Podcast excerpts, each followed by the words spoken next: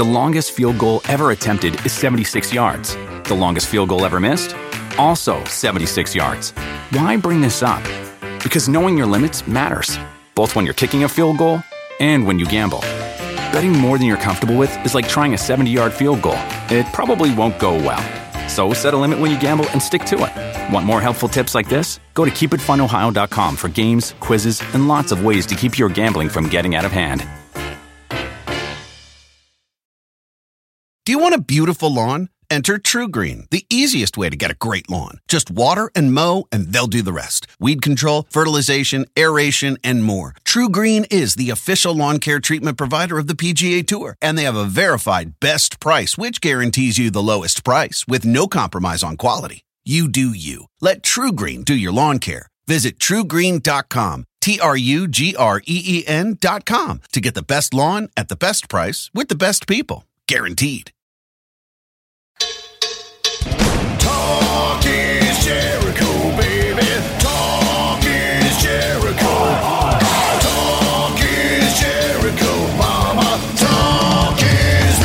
Welcome to Talk is Jericho. It's the pot of thunder and rock and roll. And Dean Malenko returns today, my old rival, my old friend. Uh, we're talking about his decision to leave WWE after spending 19 years behind the scenes as a producer. Uh, he explains why coming to AEW was an easy decision for him, which of the younger talent he thinks will be the big superstars in the coming years, and who he's really enjoyed working with so far in AEW. We're going to talk about Rey Mysterio because it was basically Dean who put Rey on the map in the United States and why he calls AEW's Rey Fenix a modern day Mysterio. He's also talking about his time in Japan working with the British Bulldogs, Stan Hansen, Bruiser Brody, some great Eddie Guerrero stories, uh, his relationship with Vince McMahon, what it was like to work for him in the WWE environment for almost 20 years. Uh, but the major reason that Dean is back on Talk is Jericho is to talk about something happening in his life, very serious, something he's been dealing with for the last six years or so, and that's Parkinson's disease. Dean talks about his diagnosis, explains what Parkinson's is and what it's been like to live with the disorder, and why he's decided to talk about it publicly now. So let's get to it with Dean Malenko right here on Talk is Jericho.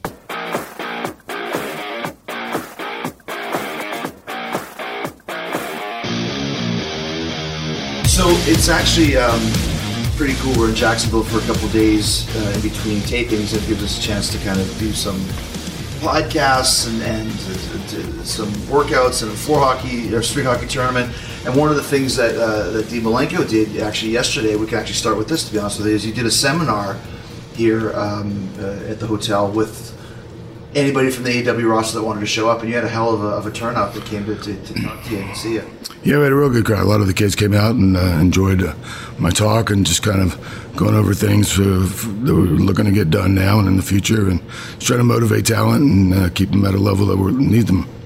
And after the first year of, of AEW, um, I mean, we've grown a lot, and there's still kind of sometimes things that we can work on. But how has it been for you? I mean, like you said, you and I kind of, I, I had the New Japan buffer, but both of us coming here was kind of interesting because, you know, we've been around for a long time, and you always kind of hear the stories about how uh, something new is going to happen, someone's opening up a company, and it, most of the times it never really works. Um, how has it been for you, first of all, to come here in the first place? Was it a hard decision to make, and then kind of the development of the show? Um, they took all but uh, two minutes to make me dec- decide. Really? Yeah, That quick? Um, it, it was time for me to leave uh, my uh, past uh, past place of uh, employment, and um, from a mental standpoint, and just wanted to try something new, something different. Try to be challenged again. You know, working with a bunch of young kids that are like on the cusp of making it, and just need that one little, you know, step forward a little bit. And I, I thought I could do that here and get a bunch of guys that are very talented and just kind of move them up to the next level. And I felt the same way. That's one of the reasons why I came here, to be challenged, you know, to, to, to be challenged again. And also, I, I just found in WWE that we, you knew what, what, to expect there. You knew it was going to happen. You knew a position on the show you would be on. Um, I'm sure for you, you knew exactly what your duties were and what kind of reactions you were going to get, no matter what it is that you did, depending what kind of mood Vince is in. So I can see your motivation for wanting to come here, but it was a little bit uh, not scary at first, but a little bit of unknown what's going to happen with us. Yeah, anytime you jump on ship to a kind of a startup company, you you, you know you take a risk. There's a risk. Uh, I've taken them before. I've left uh, one place to another a couple times already. So you know, third time's a charm, so they say. But um, I really like what, what Tony was, was about and his thought process and, and what he was going to try to deliver. Had a great crew of guys, and the last year has been a lot of fun, a lot of growing pains. But um, one thing I do like is that the locker room seems to all have gelled together to work towards that one common goal, and that's to get this company over. Well, and that's what I was saying. Even I was talking to Evil Uno and Stu came up here earlier, and we were talking. They played in the floor uh, street hockey tournament as well, and it's like I can't remember any time there was ever that sort of a vibe in, in WWE. You know, where the guys are getting together to put on their own street hockey tournament with the crew and the camera guys, and it was just really kind of cool camaraderie there. Right. You know. It's like you watch the guys backstage, even the guys that aren't working the match per se, are, are they the match before, even after, or a couple after, whatever. They're there supporting these guys, and they're cheering them on. They're high fiving when they come back to the curtain, and it's it's a lot of fun to see. It's a lot of young, up and coming talent. They're helping each other. You know, they're guiding each other. It's, it's it's very refreshing, to be honest with you. What are the, some of the things that we've improved on a lot over the last year? Like when we all started together as, as a live TV crew, it was kind of strange because a lot of guys didn't have live TV experience. Maybe only 10% of us did. Yeah, I think everybody's just you know starting to gel together. Starting to tr- there's a trust factor. Everybody's trusting each other. Um, talent's working a lot harder. Talent's getting smarter and telling stories and getting the psychology aspect of the business and uh, what uh, Tony's expectations are from from talent. They're starting to understand where where Tony's coming from and what he wants. So I, th- I think we've uh, done leaps and bounds in the year that we've uh, started. And even for you too, as a, as a coach, as an agent, has your role been more defined as, as time went on? Yeah, I mean, uh, you know, get to work with a lot of different people. So that's been fun. Uh, working with guys like you know Darby and Jungle Boy, and these guys are nothing but you know just sponges. And they just want to learn every single week, and they're very, very polite and thanking you, and very much respectful to the guys that have been there that paved the way for them. So, and it's just again just a lot of fun and a great environment. You know, it's interesting, and you mentioned that because we, you and I have worked together for so long that they would always just put us together for you to be the, the coach on They just figured we, we're the only two that can stand each other. yeah. But I said it's almost a waste because I pretty much know what I'm going to do, and I Right. can always ask your advice on on different ideas. But I just thought it was so much better, like you mentioned, for you to be working with some of the guys to teach them the same way that you taught me or or, or Benoit or Eddie. You always were the guy that kind of helped us put together matches right from the start. Right? No, that was great. That was a great point, and, and it gives me a chance to work with other people. I get tired of working with you. The longest field goal ever attempted is 76 yards. The longest field goal ever missed? Also 76 yards. Why bring this up? Because knowing your limits matters, both when you're kicking a field goal and when you gamble. Betting more than you're comfortable with is like trying a 70 yard field goal. It probably won't go well. So set a limit when you gamble and stick to it. Want more helpful tips like this? Go to keepitfunohio.com for games, quizzes, and lots of ways to keep your gambling from getting out of hand.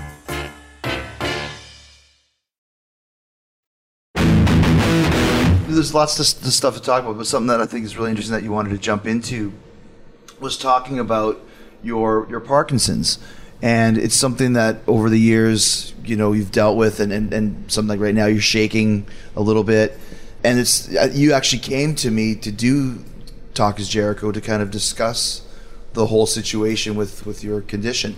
Well, I can't tell you what happened was I'm 60 years old, so they say usually around 60 is the age when you start to get it. But I got it about six, seven years ago. And about a year ago, I was at Starrcast in Chicago, and I was asked to do a Q&A session with Tony Schiavone. And I got a little nervous and a little scared because I was going to be out in front of people. And when when I've, I haven't really been in front of crowds a lot, uh, and of course I work, you know, which is which is a different environment. But you get nervous sometimes because you don't want people to know what you got. You're like trying to hide it. Parkinson's is a very difficult thing to cover up. Mm. It either looks like you're freezing cold, or you you're drinking it, you're jonesing, or mm-hmm. whatever. And I don't I don't want people to think that. So that's one of the reasons why I asked you to do this. And that day when I started talking, I realized the microphone was really light. And what I mean by that is things that are very light, like silverware. If there's no weight to it, I'll shake more. And It's just it's very interesting the way all that works. So I had Tony or the people there actually get me a stand, and when I put the stand up and the microphone in there, I didn't have to use my hands. I almost felt like Stevie Wonder leaning in on the piano, which I kind of did with my head, and I just kind of blurted out, you know, the damn Parkinson's, and a couple of people caught it, and it kind of got on social media and ran a little bit, but nothing really, nothing really big. And you know, Parkinson's is one of those things where it's a very odd disease. Um, and there's no cure for it. The secret is to try to find things that are slow the progression down of it, so you have a quality of life that you want to spend. Um, my family knows about it. They've been extremely supportive. My kids don't make a big deal about it. We have fun with it. My wife will never let me feel sorry for myself, which is really easy to do because you go through a, like a gamut of emotions when you when you have it. It's like you're pissed off at the world. You know, it's the why me? Right. You know, why am I doing it? Um, then you get then you get upset when you're trying to button your shirt and you can't do that. Um, but I'm on pills and medication that have really been helping as of late. So I haven't really made, you know, first started out with um, like my left hand trembling. Went to a couple of different doctors because there's no blood test or no urine test, no anything that actually says you have Parkinson's. There's so many different diseases that connect with what I'm doing. So it's like the best three out of five. So I had the tremor. Um, one thing I didn't notice was when you're walking, one arm doesn't swing, which is usually my left. That's a big sign of Parkinson's. And um, when you have, when you're clicking your, your middle finger and your thumb together, you're off. You're off timing. And it was always on my left hand, never my right. So when you put all these three things together, it's pretty much that you have Parkinson's. Plus, I have three different doctors that, that acknowledge it all at the same time. So it's been a little bit of a difficult ride. Um, again, the hard part was just trying to live every day, and every day is a different day. I always compare, or should I say, I compare having Parkinson's to like having a roommate that never leaves. because every morning you wake up, you, you have this other person with you that's either not going to let you get out of bed real easy, going to make you shake, and it kind of takes over your body. So that could be a little crazy at times, but I'm kind of kind of getting used to it. But I really have tried to just kind of laugh things off. You know, like my 15 year old, if I'm shaking, she'll come over and put her hand on me, and then she starts shaking, and just have fun with it. I mean, there's nothing you can do about it. Right. You know, it's I, ha- I'm not going to get rid of it. It's always going to be there. Hopefully, with um, modern medicine and going forward, that, that we they can slow this down at one point, and if not, I'll deal with it when whatever. It's interesting because um, I'm a big fan of Michael J. Fox, and obviously Yeah. Mike's one of the guys that has Parkinson's, and then had to quit work for a while, but then made a little bit of a comeback where he was Michael J. Fox with Parkinson's. Right. And there's a great episode of Curb Your Enthusiasm where he's him and Larry David are kind of enemies, hmm. and everything Mike does, he blames it on Parkinson's. Like Larry's doodling on a magazine and doodles a Hitler mustache on this magazine that we find out was Michael J. Fox's wife's father. It's the only one he has. So then he goes to get Larry a drink with a Coke, and Larry opens the Coke and it sprays all over his face, and he's like, "You did that on purpose." And Michael J. Fox is like Parkinson's, like he's making Right. Like you said, making light of it, like you can't deny it. I think, right? No, no. So that's a great way to look and he, at and it. he, uh, like as soon as I, I had it, the first two people I thought was that's what Michael J, Michael J. Fox has, and also that's what Muhammad Ali says. Who has it? Muhammad Ali. Oh, yeah, He yeah, also yeah, right, right, Parkinson's right. too. Right. And even uh, even uh, the last couple of years, like Linda Ronstadt has had it. Yeah. And she can't sing anymore because one one thing it does. One thing I have done is spend a lot of time Googling, as, as the rest of the world does, to educate yourself about Mm-hmm. whatever. So I was trying to educate myself about Parkinson's and what to look forward to or not forward to. Is that uh, one of the things it does? It really messes up with your, vo- your voice. Hmm. From stuttering to talking really low, like if I don't remember when Muhammad Ali would speak, Yeah. it was so low you could barely hear him. You got a gruff voice. Yeah, it yeah. is. So from Wolfman Jack to uh, whoever. Yeah. But um, and, and like other things like handwriting, when you when you write, you start to write even smaller than you normally do, Hmm. just because of the, the disease and also to your motor skills. Hmm. You know, like I notice, like sometimes in the morning it's hard to get out of bed. But I don't know if sometimes is that Parkinson's or is that the business? You know, for thirty years. Right, right. You know, so it's it's hard it's hard to figure that part out. But uh, my big thing was just I want you know, I want, I want people to know that you know if you see me and I'm shaking, I'm not cold, unless it's cold outside. But I didn't want people, you know, second guessing. I don't want people feeling sorry for myself. It's one- it's just one of those things that I that I have that, uh, um, you know, just another obstacle in my way. Do we know uh, at this point what can cause Parkinson's? They've said very, anything from, um, you know, different pesticides to head trauma and somewhat hereditary, somewhat not. Um, basically, there's a chemical in your body called dopamine. Dopamine is what's made in your brain that sends out to your to the rest of your body. And when you have Parkinson's, it de- de- depletes the dopamine in your system. So that's what I'm on now. I'm taking four pills a day. It's spaced out through the day. It gives that dopamine right, to you, right, right. And you know, there's things like eh, when I'm ready, when I'm a candidate for, you can because at one point there's going to be a point where okay, that's not working anymore. So what's next? You know, and you'll try just about anything to make it work. Uh, one is they put a chip in your brain. And, yeah, Really? Not a potato chip, just a regular chip. A chip in your brain where they have a constant dopamine running through your, your brain. I bet it's talked to a couple of people that have been very successful with it. That doesn't mean everybody's going to be successful with it. Another one is the uh, stem cells. I know uh, I have a there's a couple guys in the business that know what I have. Rey Mysterio being one of them. Rey's been just a great guy about it. In fact, he's always trying to find stuff for me and real good friend. He's been trying to get me literature on stem cells because he, he He's goes used it, hasn't right, yeah, several times. Where he goes to like a different country. yeah, I think it's uh, Colombia. Colombia, right? And he's went several times and always calls me on it and says, whenever you're ready. You know, I've already talked to this doctor and, you know, there's been a lot of success. The problem is a lot of stuff has to be approved by the FDA. You know, and you got to be careful what you take too because you don't, you know, you don't know what the side effects are or if there is Right. any. Well, and that's the thing. That's why he has to go to a different country probably Right. for that, right? Right. To, to to kind of avoid the FDA and that sort of a thing. Right. Is this something like you mentioned head trauma? Like you mentioned, is it hard getting up because of the Parkinson's or because of being in the business? Is it something that could have been from all the bumps over the years? Yeah, but I, I wasn't really one of those guys that came off the top rope. No, but just But- bumping in general, yeah, right? yeah, I mean, you, you take you take tackles for 20 years, Yeah. you still bump. Um, I don't know. There's really no way to find out. It's just kind of like an educated guess. You know, what really what it was. Right. You know, and to me, it really doesn't matter what it was.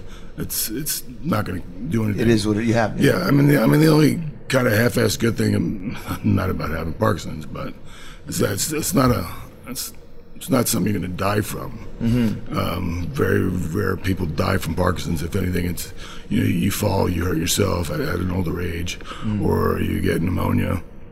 It's a couple of people because it has a lot to do with your vo- your vocal cords and your voice, hmm. so you have a hard time swallowing later on in life. Some people have choked. And then, like Ali, for example, you mentioned him. He he wasn't talking at all. No, hardly- hardly he any. lost his Right. ability to talk, sort of Right. thing. Yeah. Is, is that something that could be in the future? Could be. You know, the, the, the other thing about it is there's no set format. It's not like everybody's going to get this, and everybody. It's only going to be. There's like five stages of Parkinson's. Like, you know, you're I'm probably at a stage one, still stage two, and it's already been six years. So my progression is really slow, which has been great. That's great. Yeah. You know, um, there's been people that have progression that went from one to five, like really fast, and either you're confined to a bed or you're confined to a wheelchair. Gotcha. Because what happens is then it starts playing with your your balance, and that's when it gets dangerous because you know you're walking. Ah, I you see. know. So that's why you're either confined to a wheelchair, or so you're not given the opportunity or the risk to fall and hurt yourself. So. It's been a lot of fun. you know, the, the the other part of it is, you know, they say for anybody that has the disease has a fifty percent chance of getting dementia along with it. Which I started thinking that actually might be a good thing, because if I did have dementia, I could also forget that I have Parkinson's. exactly. So that's a plus. Yeah, that's a positive. Is it something like, for example, because you had this, it started when, when you were working WWE, and that schedule was way tougher than our schedule is now, Right. even pre-pandemic. Was the was the traveling something that bothered you, or were you still fine with all that? Yeah, what really kind of sets things off for me is stress. wow. Yeah. Never saw that. Um, and just, just nuts, that, you know, just lack of sleep. You know, uh, being out in the heat. Sometimes we'll do that. It'll kick things in a little bit. Besides that, I, you know, I mean, I got other things going on. I'm a diabetic. I've had a heart attack. it's funny you start thinking about things, but hey, but at least I have my health. You had a bad run for a few Oh my years god! there. Yeah, I, I always said I didn't need a rabbit's foot; I needed the whole rabbit. um, yeah, I, great luck. But um, you know, you, you, life throws things in front of you, and you just got to deal with it. And you have. Yeah, I mean, it, it, there's, there's. I mean, I remember. I'll never forget the text you sent me. There's, a, there's a great picture at the Brian Hildebrand Memorial uh, show that we did years ago of you, me, Eddie, Chris, and Brian. Right. And I think it was after you had the heart attack. You sent me a text and said you were almost the last guy in that picture. Do you remember that? Scary. Yeah, it was really scary because that was another one who had really bad heart attack. They, Right. very, very cl- closely avoided uh, death in that one. yeah, for sure, for sure. Yeah, it's been. Uh, as you get older, everybody starts dropping. Yeah, you know, know, you start right? start losing your friends. Yeah. Um, But I've, you know, I've been real fortunate. You know, I just kind of roll with the roll with the paid, roll with the ball, and you know what happens happens, and just try to keep positive as much as I can to the you know from one day to the next. Do you think that was one of the reasons why another one of the reasons why you wanted to leave WWE was because of the extra stress that you got from there? Uh, No, not really. I try not to let my whatever's going on in my life affect my work. You know, and if it does one day, then then it does. You know, then it's time to take a walk. But you know, I'll keep trucking along and do what I can. I love the business. I love helping guys. You know, I always felt because my dad was in it that I haven't I had an opportunity, and I always felt like I feel responsible to keep this business going you know, as long as I can. Yeah. You know. Well, and that's why once again to have you in AEW is so important because there is so many new guys here with the new mentality. But you're very you're very smart as you understand the business changes. You Right. know, you- well, you have to. You can't Right. move forward.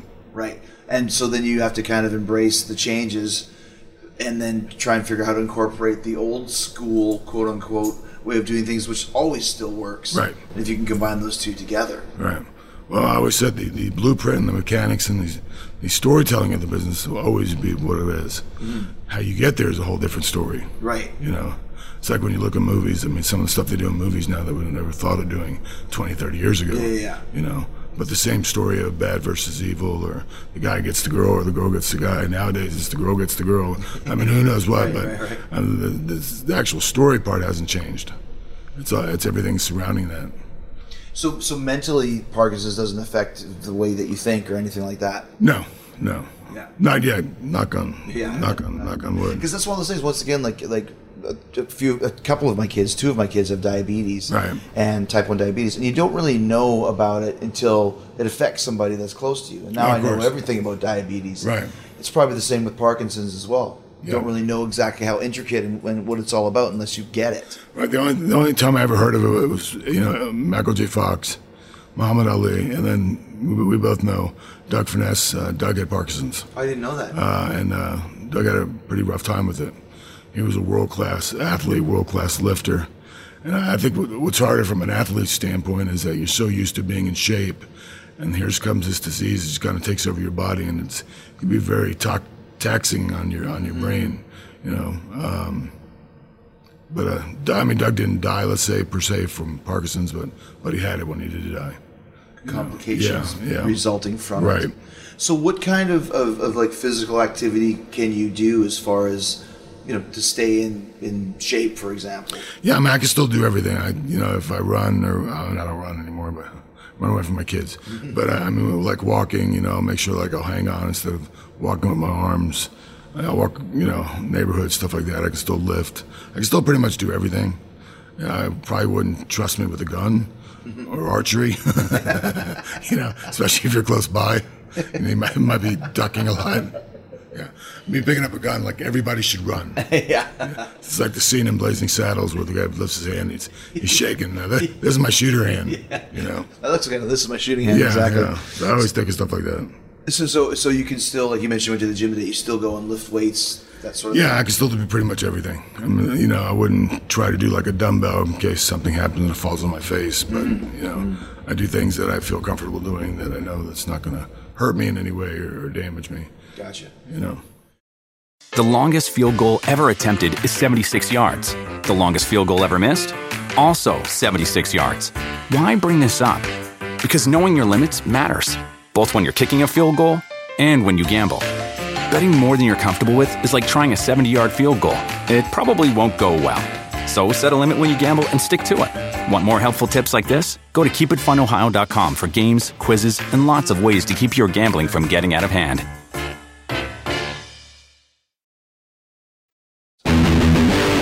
So when you mentioned that when you found out that you had it, you started googling and all that sort of thing. Did you find out some some facts, both positive and negative? Like were you really learning about all this stuff? I mean, it's a lot to take in all at once. Yeah, you got to be careful too, because like you, you start reading things. It's, it's like you know, reading social media. You hear so many different opinions, and after a while, you're like it boggles your mind, and you don't know what the hell to believe anymore. Mm-hmm. You know, like they say, there's a, about a million people a year, sixty thousand people a year get Parkinson's. There's about a million people in the United States, roughly, that have Parkinson's, and like one one one side will tell you the the life expectancy of Parkinson's is normal life cut by two years. And then another one says 10 to 20 years. So it's like, I mean, that's a big difference from, Sure. from one to another. So I try not to read it and to get all, because that's the stuff that really plays with your mind. Well, shit, I, only, I got 10 years left? Yeah. What the hell? But this guy said I only got two years. Right. I still got to add two years, whatever. So I, tr- I try to stay away from it. It's mostly just like uh, the new things that are coming out. You know, I go on the Michael J. Fox uh, site, and because he, he does a lot of research, you know, like what's coming out there, what are, what are they trying, you know? Because like I said, it's going to get to a point where some things aren't going to be working anymore. So you got to find the next thing, the next thing that's going to help you with the progression of the disease. So you mentioned that when you if you take the dopamine, then that after a certain amount of time, the effects of that wear off. Yeah, or you got to try, yeah, or you got to try something else. Yeah. You know, I mean, there's a lot, lot of stuff. Uh, that's, it's until you try it, you don't know if it's going to work. You know, and you got to be a candidate for it too. Like right now, I'm not gonna. I've talked to my doctor. Like I'm not a candidate for the uh, the chip in the brain type deal. And why is that? Uh, because I'm really not at that, that point where I think of the remember the movie uh, Naked not Naked Gun uh, uh, Airplane Yeah. where they went in the cockpit and uh, Nielsen's like what did, what did you eat steak or fish and he said fish and he just started dribbling and he's like his whole body was just like one big thing of jello and I said that's the point where I get to like that we need to start doing something quick you know yeah, when it really kind of just really takes over, I think there's, like I said, there's different stages, and I'm, like I'm okay now, but you know, down the future, you got to start looking at things. Okay, well, this ain't working. When this doesn't work, where, where do I go and what do I do next? It's interesting because I know with diabetes, there's a lot of technology that's being, you know, worked on artificial pancreas, all that sort of thing. Kind of similar what you said about the chip in the brain. Yeah. But how would the chip in the brain be able to? Would it be? Would you have to put in a cartridge every while with the dopamine? I don't know exactly how that works. I know there's some kind of like kind of like diabetes where they have like a belt that shoots the insulin on in you like on a, mm. a daily, so many hours in or whatever. I think it's something somewhere very familiar to that where it's feeding you dopamine during the day where you don't have to like take pills. Is there any other um, uh, uh, kind of technological advancements that they're working on that that seems interesting? No, I know. I you know I know um, like the legal marijuana uh, has been tested and uh, CBD oil and stuff like that. Guys try and you know played around with it a little bit. Seems to help sometimes. It helps you sometimes. Yeah, not as much as taking the actual dopamine pill. It's dopamine levodopa, which is another form of uh, dopamine. You take this four days and they're like. What happens is after like 30 minutes or something, and it kicks in again. So they're kind of like uh, it keeps feeding through your system. It's interesting when you hear about, like you said, the medical marijuana. I remember Brian Hildebrand was Right. taking that for his cancer, and and is that because it just eases your mind, or does that actually physically help? Or I'm not sure. I mean, they've done reason. You know, I, I think probably a little bit of uh, both. You know, it takes the stress out, and stress is a big thing of uh, having Parkinson's. gotcha. You know, So, but once you, what you're saying is once you got over the shock of it and kind of learned more about it, now you're just dealing with it and living with it. right? And that's and that's pretty much all you can do. Yeah. You know, just get through. Every day is a different challenge. Like I said, it's like having a roommate that you can't get rid of. Yeah, right, right. You can walk away once in a while, and you know it's okay. And like I'll wake up in the morning and jump out of bed, and I go, "Oh, this is a good day," and then all of a sudden it just kind of kicks me in. So like yeah. So, but you know, with diabetes, it's the same thing. If your sugar level goes low, you can, you know, you get a little loopy. You can feel it. That's right. Same thing when it goes high. Yeah. So like I'm, I'm I get confused. Okay, is this the Parkinson's or is this the? Right. Now, is this type two diabetes? Yeah, type two. Okay, Type and two. that just came about with all the rest of the health problems that you had. Yeah, yeah, probably probably because of my my heart issues that I had. Right. I had the heart attack, then I had the uh, triple bypass surgery. Yeah, you you name it. I've got I've got like the subway card where I've, like I've got like five punches already. The sixth one free. A couple more, you get the next one free. Yeah. Right? you know, it's interesting. Um, is this something that you would? You mentioned if Michael J. Fox and Ali. Is this something that you would be interested in? in not being a spokesman for, but something you would want to talk about more. No, but if I, well, if I could, you know, if there's somebody out there that was listening and, you know, hey, I'm going through the same thing as far as, you know, being embarrassed, and you shouldn't be embarrassed, but, you know, it's kind of like a, a man male thing, I guess. I'm not saying women don't get embarrassed. I'm just saying, just feels like a, a male thing from a standpoint of, you know, hey, I, I don't shake, or, you know, I, couldn't have that disease, or no, I have it, and it's, the thing is to learn how to deal with it. And Were you embarrassed about it at first? Oh, big time. Yeah. Big time. I didn't want anybody to know that I had it. Hmm. You know, and, but the problem is, like, I could talk to you and my hand could shake and I don't even know it's shaking, so other people could see that. And I, I seriously doubt they're thinking, okay, he's practicing jazz hands, or he's cold, or he's or he's on something, or he's an They would think alcoholic. drugs or something. Right, yeah. right. The way the way the world is now. Right. So because it's not like oh he has he probably has Parkinson's, Mm-hmm. you know. Because like I said, there's other things that are connected with with tremors. Um, MS is one, you know, which is Mm. Right. very very popular. Hmm. Um, there's just so many other diseases that, that have that connected to it. So you'd, you'd be looking at somebody going, hey, well, I may have Parkinson's, I'm not sure. Mm-hmm. You know, We just have to adapt to it, like you said, because there's nothing that's that, nothing that you can really do about it. no, not at all. Yeah. I could just, you know, keep going day by day. And when it gets to a point where it's getting worse, try to find something that'll help me with the progression of it. 'Cause That's real, like I said, the real secret of it is to life quality. You know, make sure the quality, the quality of your life while you're here Right. and you have it as the best student you can make it. Well, especially like you said, your job it has been for almost 40 years is being on the road. Right. You know, and right now, thankfully, I mean, we're very fortunate. We live in Tampa. It's a very quick flight to come to Jacksonville. Yeah. But sooner or later, we'll be going back on the road again. Yeah, but it's not as, as much as we used to. It's Yeah, gonna, being away from home Right. for a couple days now, and this is not going to affect your ability to do that. No, now. no, because I've already had this for six or seven years. Right. So it's not like I just I just had. I've been dealing with it for like six, seven years already. Mm-hmm. So I'm kind of used to it. You know, it's funny. Yesterday, um, I'm, I'm really appreciative that you were co- come to talk about all this stuff, but to talk more some, a little bit about a wrestling wrestling stuff. Um, I guess they were watching some matches downstairs last night or something, and, and MJF mentioned that they watched uh, uh, me and Eddie versus you and Chris. I guess one of the Nitros matches, and I don't know when you watch those matches. I just saw one the other day of me and Eddie versus uh, Haku and Barbarian. And I don't watch a lot of the old stuff, but it's fun to watch. Do you watch any old matches of yours?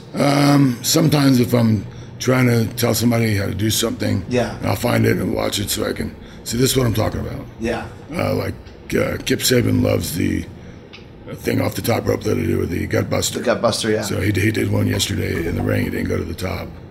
You know, I get a lot of the guys. You know, they watch your stuff and hey, can you show me how to do that? And you know, can you show me how to do that? That's really cool. Or you know, it's flattering and. And uh, I'm not going to work anymore, so might as well, you know, let Yeah. these guys take it. And, as long as they can do it right, Right. you know. It's interesting because one of the things that I see when I watch some of your old stuff is how smooth of a worker you were. It's very impressive because not a lot of guys work like that in this day and Right. age. Right. A lot of guys are worried about, you know, are they looking at me? you know, Right. Is, is the crowd reacting? Um, how many flips can I do off the top rope? As opposed to, you know, just think of the wrestling aspect of it. And that's part of my job is kind of bring these, pull these guys back a little bit. You start thinking, you know, where are we going to be 10 years from now? You know, guys are doing triple flips. And, Right. You know, as long as they can sell and react what they're doing, you know, like a Rey Fenix is, is amazing. Talk about him. How do you, how do you, what do you see in Rey Fenix? Um, definitely kind of a modern day Rey Mysterio, taking things Oh, to the next sure. level, right? Oh, for sure. He's uh, he's really understand the the art of selling and letting things digest with the audience. He's not. When I first came here, he was all over the place, and slowly but surely, he's starting to grasp that. With every when you're writing something, with every sentence, there's a period or a comma, so you can stop, digest what happened, then go on to the next thing. Where before he was just it was like one long book with no periods, and all the words just got jambled Right. together. So he's he's really improved on that, and you can really see the difference. He's probably to me one of the, one one of the top guys we have right now in the company. the most agile for sure. Oh, it's unbelievable! It's like every week I watch him, I just get amazed more than than the previous week when I see him. Like you said, too, also a very good seller, and which is not easy to do when you're wearing a mask. No, no, he has the uh, like Rey had that rare, rare gift of his body motions and his and his body language of getting sympathy from the audience. And he was also about 140 pounds when we were working with him. Right. WCW was like tossing a pizza. The longest field goal ever attempted is 76 yards. The longest field goal ever missed? Also 76 yards. Why bring this up? Because knowing your limits matters, both when you're kicking a field goal and when you gamble. Betting more than you're comfortable with is like trying a 70 yard field goal. It probably won't go well. So set a limit when you gamble and stick to it. Want more helpful tips like this? Go to keepitfunohio.com for games, quizzes, and lots of ways to keep your gambling from getting out of hand.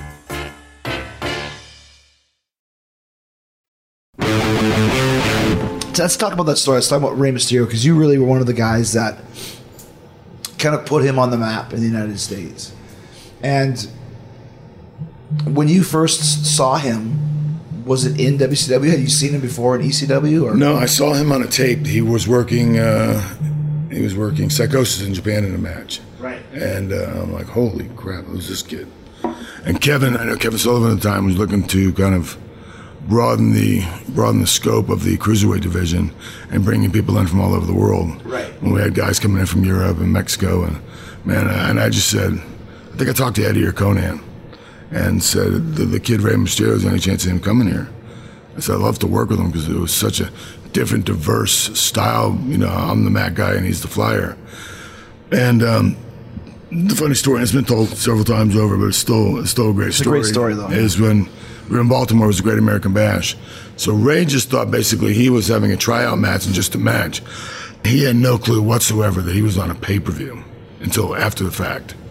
And I remember walking in the locker room and Sting and Lex, and all the big guys were almost like laughing, like, you got to be kidding me. This, oh, Right. this, this kid got a driver's license. He's like 12 years old and he's 100 pounds. like, he's like, in their head, he's going to embarrass them. I think yeah, Nash was there, Hall was there, they were on the stage. And when he came back through the first, probably the first and maybe only time I've ever seen the locker room stand up and give a guy a standing ovation. Because at that, at that time in the business, you know, there wasn't Rey Fenixes, there wasn't all those guys, and Rey was the guy. when he was so small too. Yeah. yeah. I remember the first time I saw him was actually with Benoit at the Super J Cup second stage, Right. and we were watching him. Like, like, like I couldn't uh, calculate, and and uh, I'm not sure exactly what the word is. I, I couldn't figure out with my eyes, with my brain, what what I was seeing with my eyes. Like, Right. how is he doing that? Yeah. But it was the same thing because right beforehand, Tenryu's brother-in-law was um, kind of the the president, and he I saw him yelling at Dragon, Ultimo Dragon. Right. And I have to ask him after what was he yelling about. He said he's yelling about Rey, Rey Mysterio. He says it's embarrassing that he's here. It's going to embarrass our company. And I said, well, just let him have the. He said he'll have the match, but we're never, ever, Right. ever. And as soon as the match was done, he was like, can we sign him for you know fifty weeks or whatever the hell? One thing I've always, I've always said and I've always stuck by is that when the audience is clapping, cheering, or screaming, you can't tell if those cheers are for a guy that's five 5'2", Right. 6'2", 7'2". No, you're cheering because the guy is incredible at what he does. You know, Rey was a quick, really caught on quick. You know, I think a lot of it was Eddie telling him, you know, if, if you work with Dean, listen to Dean. Right. You know, like I would hold him down and uh, not yet. You know, I kind of got him so he was selling everything and taking his time in between all the spectacular moves that he's doing. So I got the maximum benefit from it, but from the audience. And man, he just he just caught on like fire. You know, it's interesting what you just said that, that Eddie mentioned because you were a guy, like you were not, con- but you were one foot in the listening to the crowd and the technical the part of it and selling and, and taking your time, but also too the other foot in being you know a junior heavyweight in Japan, a cruiserweight in WCW, working with all of us that were at the time, and now it's hilarious to even think about it with the way guys work now, but just all over the place, 100 miles an hour. Right. And you, that's why I mentioned, you were the guy that we would listen to on putting together the match and kind of in the ring because you had that experience that we didn't have of, of kind of the, like we said, what the real crux of Right. wrestling is. Right. I was I was very uh, fortunate that I had like so many different careers, like working in Japan for 14 years. When I came out of the states and was working for ECW, then WCW, like. I'm not the new kid on the block. I've already had Right. put 14, 15 years in, working with a diverse group of guys over in Japan, which which is a great learning place to learn the, the art of our business because there was the, you know, the language barrier, and then you're working one night you're working with the Japanese guy, another night you're working with the Fit, Fit, Finlay from Ireland, and the next night you're working with a guy from Mexico. Next night you're working with a guy that, from Stampede and Calgary, and so you're working with so many different guys, so many different styles, you know, and then you that's where because everybody steals from everybody. I was saying this the other day at the seminar. The secret is you steal from everybody, but then you twist it and you turn it and you tweak it, and you make it your own. Now you own it. Now it becomes yours mm. because there's really only so many things you can do to the human body. You can only twist, turn, throw, toss. There's only so many things you do. Right. But you take what everybody else is doing, even from the past or the, or the present, and you make it your own. You put your own little own little stamp on it, and that's what I always try to do. You know. Well, it's like it's like uh, music. Like there's only so many notes you can play. Right. It's how do you put them in the right order, and, and what's the groove, and what's the timing. And that's Right. what wrestling is all about Yeah. as well. You know, when you mentioned Japan, I kind of want to go through some of your opponents that you worked with quite a bit. One of my favorite matches that I haven't seen in years, but, but and I've told you this is you and your brother Joe against the British Bulldogs, um, Davey Boy and Dynamite. Such a cool match. It was all Japan. What was it like working with those guys? Because Davey was very big and muscular, but he also worked very much like a, a junior heavyweight, quote unquote, because I think he Right. learned when he was so small that when he put the muscle on, he still had that muscle memory to do a lot of this quick Yeah. motion movement. Yeah, it was uh, it was a great experience. That was in 19, 1988 was that, that match took place. I was actually watching it just the other day. Oh, yeah? And um, Dynamite was kind of like on his tail end of the business. He was kind of really beat up at that point. His hips were gone. Hips were gone, but you know he was with a bunch of guys that kind of took care of him during the matches. Um, they were um, Dynamite taught me a lot about the business over there. Like, you know, if you don't press forward, the Japanese guys will eat you up. It's until you stop them and show them that that's not going to happen, you'll gain their respect. Gotcha. So that was that was very very because I remember getting kicked by Kawada Misawa, where their laces used to be embedded in my Yeah. chest. I'm like, hold on, this is bullshit.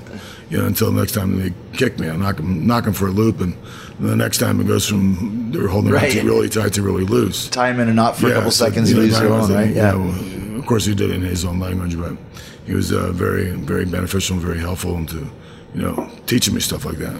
Because, and he spent a big part of his career in Japan, as we all know. What about as a worker? You mentioned he was at the tail end, but still, good is good. Oh no, he was still great. I mean, he was he wasn't doing the the flying headbutt to the outside of the concrete anymore, thank God. But uh, and da- and Davey was the muscle kind in the group, so they really kind of gelled two different styles, you know. David was he's Davey was Davey. He, we had a lot of fun with him. Yeah. going out after the matches and stuff, and he's a character, but a great worker. What about some of the bigger guys that you worked with when you were over in Japan? Because everybody kind of works with everybody at times. Yeah, we um, you know we got a lot of times we got to work with uh, Steve Williams and Gordy, and that was a lot of fun. How was that for you guys as being two kind of smaller guys? But obviously, I'm sure they respected you. Yeah, it was great. We had a lot of fun with those guys because Steve had a little bit of a uh, amateur bat, a little bit, had a great amateur background. Terry not so much, but he was he was like head over heels over everybody at 14 years old, 15 years old when he started. Um, those guys were a lot of fun to work with, very giving, both great workers, extremely good workers. What's the psychology for you when you when you work with someone like Doctor Death and, and, Run. Right. One of my funniest stories is uh, was me and my brother one night against Doc and uh, Doc and uh, Terry, and Doc's on the uh, apron. I was coming in to feed for a comeback, and I could tell something was going on. He was getting red in the face, and he was like pacing back and forth like a tiger in a tank. And Terry gave him the hot tag, and Doc comes running in. He's yelling across the ring, "I don't know what's next." And he's coming at like a million miles, and there's nothing I can do. And I just said, "Clothesline." So he clotheslined me. He hit me so hard, I did like a one and a half triple Lindy, and landed and ended up in Baba's lap in like the third row. And then he's trying to apologize. I go, "No, just just just go to the finish." yeah, yeah. He's a very scary sight as he's coming at you, about 280 pounds, and looks like look, look like a bull. Like steam was coming from his ears. And Especially when he doesn't know what he's doing. Oh yeah, yeah, Right. yeah. we do Which is, which is uh, pretty funny. But we, you know, we had a lot of fun. Um, there was another night where, um, you know, like when you go to Japan, you go into the locker rooms. You the first, you try to find the piece of paper on the wall has all the listed matches. So somebody opened their mouth, I think it was uh, Phil, uh, Danny Kroffat, said, "How come you guys never work with Spivey or Stan Hansen?" You know, never say never. So we get to the locker room. My brother says, Malenko brother versus Hansen. Well, everybody on the bus was like, they couldn't wait. It was like a curtain jerker. Curtain sellout. Yeah. So I, all I remember that I was a bat. I was like a bat. I was upside down the tree of woe the entire match, and I think I was hit with everything from a bell to a boot. To, I mean, you name it. And somewhere during the match, Stan said, "Fight back," and I said, "With what?" like uh, you know, a gun, a, a car. Like I had nothing left, and all those guys were laughing in the bus, and Stan got pissed off because they were laughing, and oh, it was just, it was, it was very, very entertaining. Well, Stan was a wild a wild man over there. Oh yeah, yeah. I always said guys that were so totally opposite from the culture. All, all those guys were, those are the guys that got over, like the Brodies, the Abdul the Yeah. Butchers, Tiger Jet Singhs. They were so different from the Japanese culture. They were very curious about how these people were. I when I went back to Japan in 2018 when I started with Kenny and then I worked with Naito and Okada and Tanahashi. I, I, I watched a lot of Brody matches and I, I, I gained some weight as well to try because, like you just said, I'm not Brody's size, but in 2019 on the New Japan roster, I was. I was one of the bigger Right. guys and a little bit crazier and a little bit uh, more of a, of a brawling style. And it got over huge. I mean, headlined the Tokyo Dome three three years in a row because of it. But I was smart, like you said, because there was nobody working like Brody that was a foreigner. Right. And not that you could ever work like Brody, but oh, just Oh, a little bit more wilder, crazier, Yeah. just beating the shit out of these guys. Right. And it, it worked. Again, anything that's different from their culture, they would, kind of gravitate towards. Yeah. What were some of the differences between working for Baba and then working for, for New Japan? I'm not sure if I know Well, was the well, well, the big thing was like you know, all Japan was more. I almost said tag team oriented. Hmm. More, more, more tag teams. It was more focused about tag teams than single matches. Where Liger was the mainstay, and he was the guy that was kind of centered around for New Japan from a junior heavyweight, cruiserweight type type um, spot. So there was a lot more single matches. So after my brother kind of got a little tired of the business, and I kind of went off on my own, it was a easy easy jump to go to New Japan from All Japan because now they had a Natural bunch of sing- transition. yeah. So I had all the single guys, and that's where me and Benoit met, and Eddie, and Brad Armstrong, and there's a whole list of us that were going over on the tours, and it was a great bunch of guys to work with, you know. Let's talk about some of those guys. Let's talk about working with uh, with Liger. What was he like? Awesome. He was, Yeah. you know, he was very giving, you know, very very easy. He loved to have fun. You know, he loved the business. Just he, every night was a day off. You know, it was just, it was just fun to work with. And he's one of those guys where you know you walk in the locker room, and go Liger, I'm like, oh, that's easy. Yeah, yeah, yeah. You know, you're like, thank God, it's not somebody else. I remember the first time uh, uh, I worked with Liger in a single match. I had worked with Ben on a tag match the night before, and, I, and you'll understand this story more than anybody. I went for a spin kick, and I missed him by probably an inch, where no one would ever notice. And he bumped off it, as he probably should have, because it was close enough. Right. And he was so mad at himself that he wanted to do 500 hack squats. So I joined him like an idiot. And the next day I couldn't even walk. And that was, of course, hardly make it down the steps to the bus and the bus go to the arena. And there it is, you know, Chris Jericho, Liger, singles match. And I was like, mother, I can't even walk. Remember, I had the young boys massaging my legs and that sort of a thing, you know. Um, tell about the story. Remember Liger with the ketchup bottle? Oh, The- God. was it Heinz He- 57 Yeah, he came. He came to the states touring. They were trying to find some different talent to bring back over to uh, Japan, and we went to a Cracker Barrel. And anybody who's ever picked up a catcher, uh, catchers, a ketchup bottle that's not popped the seal yet, may know this is kind of like an old thing where you turn the bottle upside down where it says 57 on it. You put your palm on it and you hit it a couple times, it kind of breaks the seal and then the ketchup falls out. But as I was explaining it to him, I had my index finger on it. I was kind of rubbing 57, kind of showing him this right here is where you use your palm. Yeah. So he puts his finger on it and starts to rub it. and we're all looking at each other like, and I uh, just told everybody, don't say anything, don't correct him. We want to see how long he was going to rub it till he realized the ketchup, the The ketchup genie comes the out. ketchup was not coming out. What was, um, talk about Brad Armstrong a little bit. Another kind of underrated worker. Yeah, what a talent! What a talent! He, uh, all the brothers were extremely talented. Brad was Brad was smooth, man. He, uh, he, he can do it all. Best Russian leg sweep in the business. that, that, that- that's a move. We were talking the other day. No, you don't see that anymore. You're right. Yeah, he and he did it. He, he did it with, and he kicked that float over at the same time. His finish, right? Yeah, well, Or, one, or more just a hot move, or like a lead into it or something like that. Yeah. but he, that was he was synonymous with that. You know, that was that was his thing. You know, when Brad Brad hooked you for it, stuff like that. You know, it's old as new. You know, it's interesting. He, he was a lot like you in that in, in the back, in the dressing room, like just like the the the class clowns. No, he was- he was but in the ring, none none of that. He was Right. very serious in the ring. best nights I ever had was it was me, Eddie, and Brad, and we were at the Hard Rock in Osaka, and they started playing James Brown, and Brad got up and took the the uh, what do you call it the uh, thing off the table, the, um, the the tablecloth, and he put it around his neck and got on the bar. And started dancing and singing with a, with a uh, with a bottle, a beer bottle, and he got I got a standing ovation from the crowd. From the, yeah, I wish back then we had cell phones and Right. iPads and stuff, which we didn't. It was just memory. But it was uh, very. Brad was that kind of guy. He Yeah. Was just, he was really good with like imitating Sammy Davis and like all the old old type singers and stuff. All the brothers were good, very talented. and very talented in the ring too. as we saw. As we start to wind down here, we've, we've talked about him a few times, but let's let's again like I, watching this match that I had the other day with Eddie and I versus um, uh, Hakum Barbarian. You were actually involved in the finish because you and Eddie were working on something, and you ended up pushing him off the top rope right into a high boot from ha- Haku. Looked great. Let's talk a little bit about, about Eddie as a worker. Um, because watching him, you're like, man, this guy was so good. And, and people know this, but you kind of forget over the years when you don't s- see these matches every day because there's so many matches now that are going on with Right. guys. And he was like a chameleon. He could play a lot of different roles. You know, I and I've heard you say this too, and it's the truth. Maybe Shawn, make the only other guy I could think of, Shawn Michaels, the only guy I think of that did this. But he was just as hot as a babyface as he was was a heel, mm-hmm. or vice versa. That's hard to do. You know, it's extremely hard to do. I mean, you could be booed, but nothing, nowhere like the kind of heat that Eddie could generate being a heel. But then in two seconds, all you had to do was smile, and now he's a babyface. You know, and he knew how to play both roles. To the, to the, I mean, to the top. I mean, he was he was that gifted, and he, he could wrestle. You know, a lot of people don't think. Uh, you know, he did. He had a little amateur career. He wrestled in high school a little bit. You know, so he had a little. You know, uh, that's the first thing I noticed. The first time I ever worked with him, and he was he was fine on the mat, but uh, and he had that uh, had that Mexican blood in him. You know, would fuel and fire sometimes in the ring, but that was great because it made it, it made it real. Mm-hmm. Yeah, he was he was not shy about showing emotion, as we both know.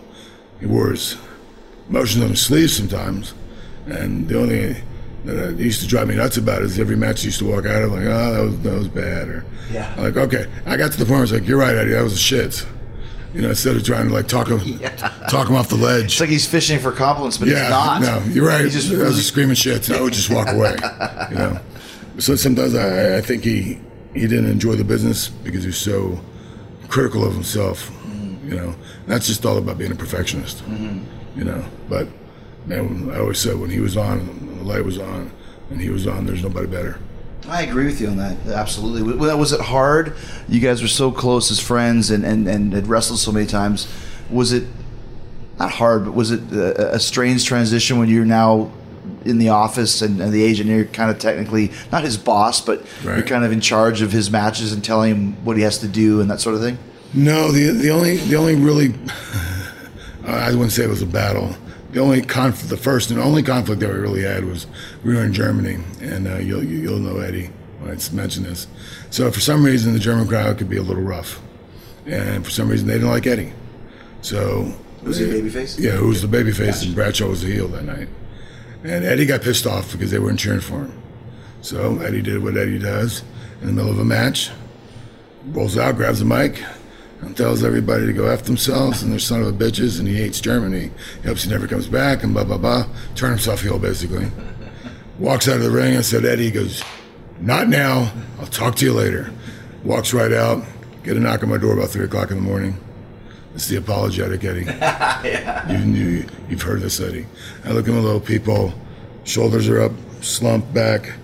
I go, Eddie, Sorry, Dean. Go to bed, Ed. Talk to you in the morning, bud. That was it. And I just see him walking away like this. Yeah, with his head down. hunched over Eddie. Yeah. The longest field goal ever attempted is 76 yards. The longest field goal ever missed? Also 76 yards. Why bring this up? Because knowing your limits matters, both when you're kicking a field goal and when you gamble. Betting more than you're comfortable with is like trying a 70 yard field goal. It probably won't go well. So set a limit when you gamble and stick to it. Want more helpful tips like this? Go to keepitfunohio.com for games, quizzes, and lots of ways to keep your gambling from getting out of hand.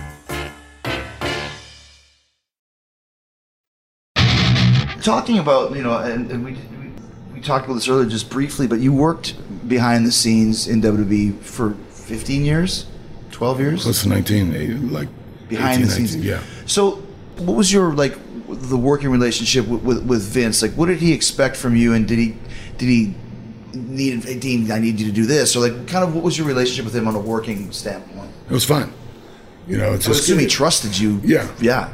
I thought we had a great relationship, you know, like the beginning and the, and the middle. It really wasn't bad at the end either. It's just that uh, I just thought it was time for me to go. Yeah. And, you know, join someone else's, join someone else's show type of deal. But, um, you know, Vince is very stern and he's, you know, and it's his show, and we get that. Um, I don't think he expected anything less than perfection, or didn't want anything less than perfection. I, I think he trusted me a lot. Um, just going out there and helping talent and trying to get the best match and camera angles and you know teach guys the business a little bit and help them out. Kind of kind of what I do here. That's really the Well, sure. you know back there as a producer. You were called a producer or in it slash an agent. Funny story. So we were at the uh, uh, was the Hammerstein Ballroom. Is when Vince said, uh, "From now on, there's no more agents. I don't know what agents do. You're now a producer because you help produce the matches. So from this day forward, you're kind of like a producer. So I, I couldn't help myself. I raised my hand and yes, Dean. I go, do producers make more money than agents? And he goes, no, pretty much the same. All right, I'll do whatever you need But I'm, yeah, I'm a producer. Right, right. Was it hard sometimes being like in the gorilla position where Vince is there watching, and then when you have your match that you're that you're producing, you have to sit down with the headphones on as well. Right. Was there times that it it gets a little abrasive up there, or what's the reactions that you? Yeah, again, you put on a live live telecast most of the times, and uh, you you want to be the best you can, you know. And again, it's his show, and if he wants to scream at you, yell at you, that's his business, you know. Sometimes you got to be extremely, extremely hardened to work in that kind of job in that kind of environment. It's not the easiest, easiest environment to work in, work into. There's a lot of guys that could have made been really good producers who have looked at me and go, "There's no way in hell I would ever take that job." You know, I couldn't I couldn't do what you do. That's I used to hear that a lot. I still hear that. You know, I couldn't do what you do, and it is. It's a very taxing job. It's very stressful um, because you're you're there's expectations of you to succeed every night uh, and make sure things are different. So uh, it was a ride for sure. Is it ever hard being a producer when you're putting together a match? Because obviously, I'm sure there's nothing better than when a match goes great and you are behind Of it, course. and nothing worse than when it doesn't work Right. out. Well, I, one time there's a match and uh, and uh, I clicked on and and uh, oh Vince, oh he said who, who is this? And I said it's Dean. I know. He said who is this? I go it's me, which he hated pronouns. And I said I said He well yeah, yeah. So he went want to talk about the match. I said well, if you like the match, it's Dean's. If you don't like the match, it's Steve Kearns. Steve wasn't even working there. I think Steve Steve quit before that. But you had to be you had to be very selective and very careful when you wanted to play around with Vince. Because if you didn't want to, then you knew that real quick. Right. There's sometimes he liked that. You know, back in the day, he liked that fun with the boys. Mm-hmm. You know, you could joke with them stuff like that. But uh, there's also a time for you don't do that. Right, exactly. When you at your last few years, though, like like for example, we always worked together. You were Right. with, like was it, what other guys did you always work with? Mm. or do they still have that there? I don't know if they still have that there. I think everybody kind of works with everybody. Gotcha. And I think uh, TJ, uh, I think he works with the girls a little bit. Jamie works a lot with like you know the Miz's and uh, kind of top guys with Michael, uh, Michael Hayes, yeah. and um, yeah, I think it's just you know whatever the card is that night. Gotcha. So it's kind of like you know before Cena was always with Arn and Yeah, yeah. There was a was there was a piece of, paper, piece of paper that came out that had you know you, you're the producer and here's the guys under under you. Gotcha, You gotcha. know, but they never kind of really that, was written, but it never really worked that way. yeah, yeah. You know. Uh, last few things. So here in in AEW, you mentioned a few names, but who are some of the guys that you think over the next few years will be the ones that really take this biz, this take this company to the next I'll tell you, it's really been fun for me because, you know, when you're working for Vince and you're working on the road there for 18, 19 years, you're in this giant bubble. So all, there's all these independent companies are out there. I didn't, I never got to see any of these guys. Agreed, me too. So this is like the first time I'm going to see, like I am so impressed with Ricky Starks. Like where has this guy been? Right. This guy should have been working for Vince 10 years ago. I don't know when he broke in the How did he fall through the cracks? Yeah, like there, there's a guy we talked to the night. He should be by himself. That, that kid's money. Mm-hmm. He is so confident in the ring. And he's he's the guy that you walk in the bar and just look at him and go, he looks like a dick. Yeah. Yeah, like Miz. That's what Miz got over, and and Miz busts his ass Mm-hmm. every night. He works hard, and um, it was funny. You know, Ricky was so excited about the the outcome of the uh, match that he just had with Sting. He was like crying in the hallway. He goes, Oh, was he? Yeah, but but it was great. It was cool because it was like, I go, you okay? He's like, yeah, it's just, man, I've never been a part of something like this. I'm like, you should be a part of something like this all the time. Mm-hmm. You know, between him and Jungle Boy and, and Darby and all these kids got great, and they're not they're not being held back to express their feelings and their creativity. Right. Especially Darby more so than anybody. I I think mean, that kid's got one of the main directors on this, this cinematic Oh my gosh. It was extremely well done. You know, that's one thing that, that I noticed is that when we bring in, I, I picked this up when I came back to Vince in 2016 when I was working with Kevin Owens and Seth and, and, and Roman, and it's like Sami Zayn and Cesaro. Like working with these guys extends my career. It gives them a rub, but it gives me a rub too. Oh, of course. I wouldn't want to go back and you know rekindle a feud with Hunter or Shawn. It's like because then it's kind of like two older guys in the ring together. If it's me versus you know Orange Cassidy, it's just two guys working. Right. One has a bigger name value, but one is super popular, and we do that here. Like by putting Darby with Sting, that helped Darby and it helped Sting, Right. and it helped Ricky and it helped you know the, Brian Cage and all Well, the from the beginning of time in our business, it was always the protocol was on your way out or when you're an older guy is to help get the younger guys over. That's right. So you keep the business flourished and you keep the business going. Right. Some guys have a problem with that, that was always always the, the protocol of the business. and, and that's what we do here, not at the expense. You know, like when I watch, you know, the the, the, the legends shows that the WWE has, they'll come and just beat up the legends, bury the legends, demean the legends. Our legends are treated with respect, Right. Which conversely helps the guys that work with them Right. get over too. They do stuff, but it's not to get a reaction or pop. It's to help the other guy. Yeah, exactly. You know. Yeah, I think exactly. we've done a really good job bringing the right right guys in that uh, understand that.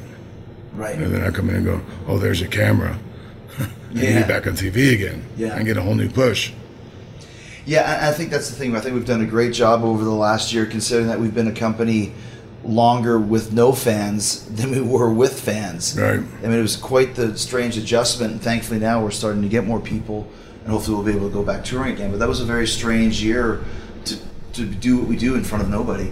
Yeah, it's it's uh, it's been crazy, that's for sure. But I think everybody uh, made the best of it, Yeah, exactly. especially Tony. Yeah, totally. Yeah.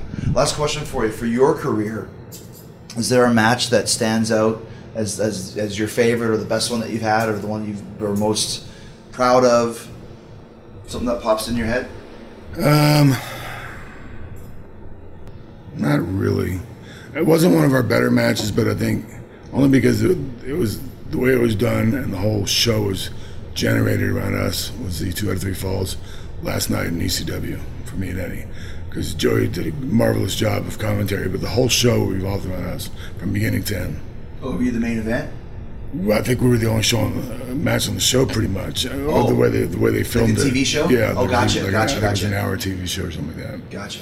and uh, just because the, the raw emotion of the crowd, and it was me and Eddie leaving to go somewhere else to, Oh, you know, gotcha. we were going to WCW at the time leaving, and there's two good friends that were just going out and doing it their way, kind of a little Frank Sinatra there. but um, you know, you worked up there, the crowds were crazy. Yeah. But they were also very respectful to guys that could wrestle. It wasn't always just about crashing through tables or barbed wire or whatever. Well, th- th- they had a lot like AEW has. You Right. have you would have the barbed wire match, and then you'd have Right. two out of three falls with Yeah. Ben or with Yeah. Malenko and, and Guerrero. Yeah, no, Paul was Paul was very smart when when it came to doing that because he gave the audience different matches to watch, different Mm-hmm. Yeah, styles. like a buffet of styles. Yep, for sure, for Who sure. won the two out of three falls? Do you remember? it was a tie. Was it? Yeah, yeah. Kind of wanted to. Eddie was like, "Why are we going to have a tie?" I go, "Well, you never know. Maybe, back you up another one again." Was it the third fall that ended Yeah, in a draw? third, third, third. Oh, I know it was third fall, and it was uh, both of our shoulders were down. Yeah, I'm surprised you weren't arguing who was going to put each other over. You're going over Dean. You're going over I think that's what we did, and we both beat each other. yeah, exactly. That was half the fun. Well, Dean, it, it's it's always cool talking to you, man. Like I said, it's uh, it's very brave for you to talk about Parkinson's, and if you see Dean in the future, just know he's not a junkie or he's not cold. Send money. No, thank you for allowing me to use your platform. I really appreciate it. Thanks, bud thank you.